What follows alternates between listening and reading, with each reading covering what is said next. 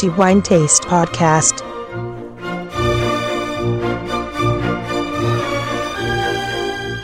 E siamo giunti alla fine di questo mese e questa non solo è la puntata conclusiva di dicembre, ma è anche la puntata che conclude l'anno 2013 un nuovo anno passato insieme con eh, le puntate del nostro podcast, ma anche attraverso le pagine del nostro mensile, Antonello Biancalana a tenervi compagnia per i prossimi dieci minuti e parlare di vino come nostra consuetudine. La puntata conclusiva di ogni mese, come oramai è certamente noto a chi ci segue, è dedicata al vino che noi riteniamo essere il migliore assaggio e dei vini che sono stati versati nei nostri calici. Dicembre è stato un mese senz'altro impegnativo poiché ben tre sono i vini che hanno raggiunto il punteggio dei cinque diamanti, due sono andati alla stessa cantina e uno ad una cantina toscana e procediamo con ordine così da illustrare i tre vini che hanno raggiunto i cinque diamanti anche se poi sarà solo uno di questi ad aver riconosciuto il titolo di miglior vino per il mese di dicembre 2013. Dicevamo ben tre i vini che hanno raggiunto i cinque diamanti, due vanno alla cantina Umani Ronchi, ci troviamo pertanto nelle Marche, con due magnifici vini che poi sono anche tra i vini bandiera di questa prestigiosa cantina marchigiana di Osimo per l'esattezza, il Pelago nell'annata 2009 e il Maximo nell'annata 2010, entrambi recensiti nella nostra guida questo mese. Il terzo vino ad aggiudicarsi i cinque diamanti eh, va alla cantina Castellare di Castellina, altro nome che eh, è presente da tempo nelle pagine della nostra guida e in particolare con i sodi di San Nicolò nell'annata 2008. Tre vini certamente di prestigio, tre vini espressioni di grande qualità,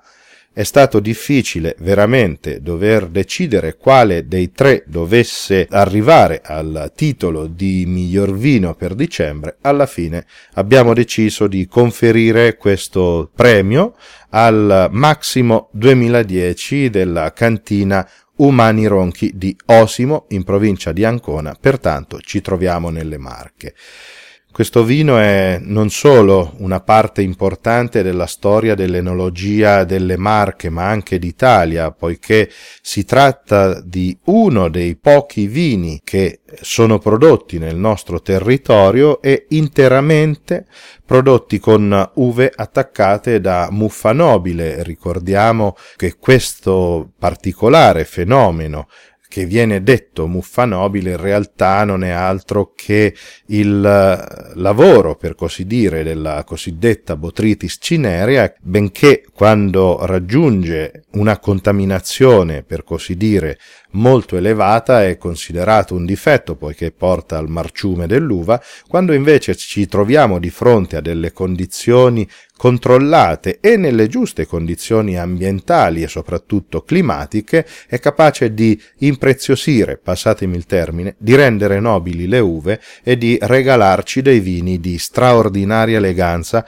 straordinaria complessità, come nel caso del Maximo 2010. La cantina Umani Ronchi è oltre a questo famosa per la sua produzione di verdicchio dei castelli di Iesi, ma anche in particolare per il rosso conero da uve Montepulciano. Come abbiamo detto ci troviamo ad Osimo, in provincia di Ancona, e questa è una delle realtà vitivinicole eh, più importanti della storia moderna della, dell'enologia delle Marche. La cantina nasce nel 1957 ad opera di Gino Umani Ronchi, da cui ovviamente prende il nome anche la cantina, a Cupra Montana. Lo slancio effettivo di questa realtà vitivinicola arriva verso la fine degli anni 60 quando Massimo Bernetti, che è parte dell'attuale famiglia proprietaria della cantina, prende la direzione dello stabilimento vinicolo e lo lancia, per così dire, verso gli anni 70, 80, 90, fino ai giorni nostri e la direzione oggi spetta al figlio Michele Bernetti che continua senz'altro un'ottima opera già iniziata dal padre e ovviamente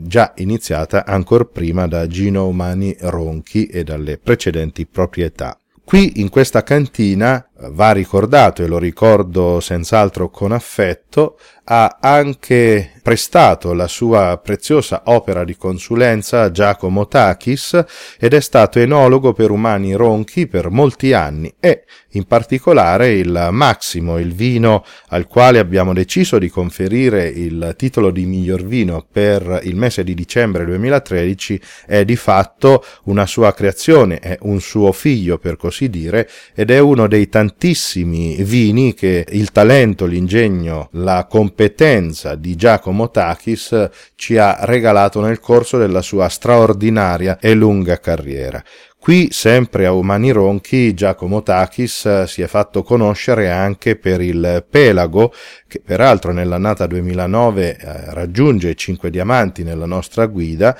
altro vino che ha segnato una pagina estremamente importante per la cantina Umani Ronchi e che continua ovviamente a scrivere questa importante pagina, ma anche per l'enologia italiana. Abbiamo deciso di conferire questo titolo a Massimo 2010 perché oltre ovviamente ad essere un vino così particolare e prezioso, ma è anche estremamente convincente nel calice, cominciamo a raccontare con cosa è prodotto il Massimo 2010 proviene da un vigneto della tenuta Villa Bianchi, ovviamente di proprietà della cantina Umani Ronchi, e le uve utilizzate per la produzione di Massimo eh, sono della varietà Sauvignon Blanc, un'uva piuttosto importante, anche molto diffusa, anche in Italia, e qui sono attaccate dalla muffa nobile e ci regalano queste uve nobilitate da profumi, da aromi e gusti così intensi, così interessanti,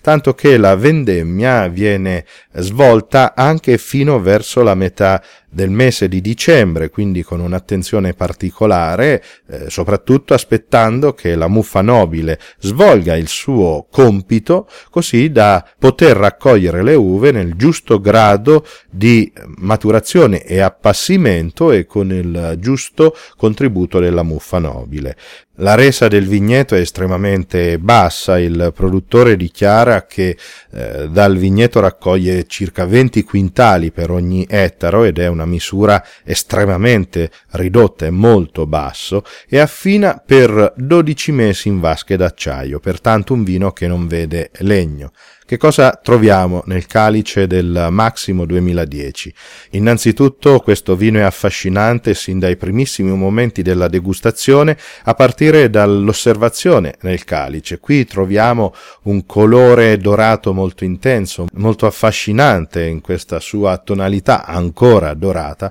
ma è certamente il naso a rendere questo vino estremamente nobile e complesso. Al primo impatto olfattivo si riconosce immediatamente il contributo della muffa nobile, quindi con i tipici sentori che questa muffa conferisce ai suoi vini, ci troviamo l'albicocca secca, i canditi, il miele, almeno in apertura, ma poi è un continuo, veramente complesso, ricco, anzi direi ricchissimo di altre sensazioni. Troviamo le mele cotogne in confettura, le pesche, eh, sempre in confettura, dattero, melone, il, la scorza di agrume, l'uva passa evidentemente, fino ad arrivare a sensazioni piacevolissime di zafferano che si fondono con altrettante sensazioni piacevolissime di cedro. Un vino che ha una complessità al naso estremamente lunga, estremamente nobile e non da meno è l'assaggio in bocca Qui troviamo ovviamente una freschezza e anche una dolcezza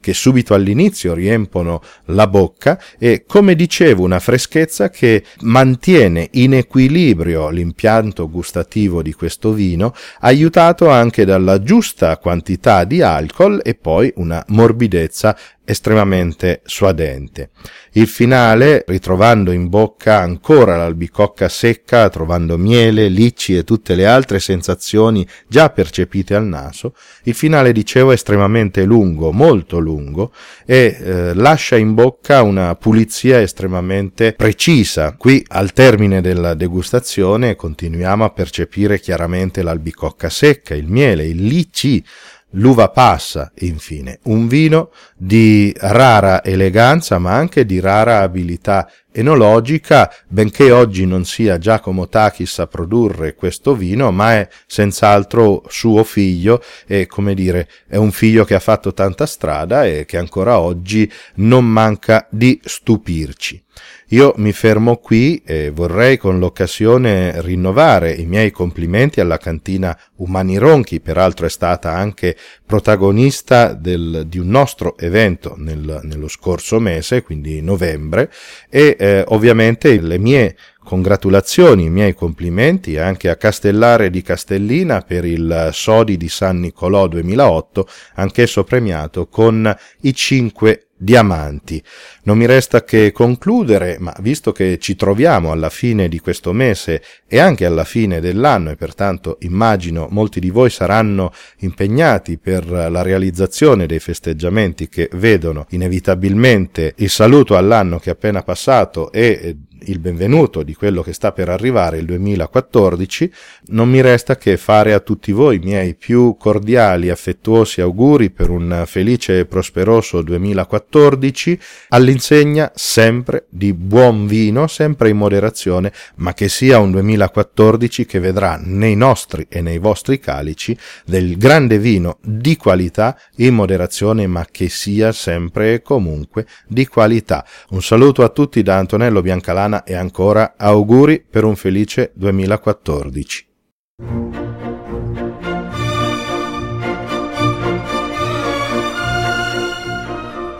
The Wine Taste Podcast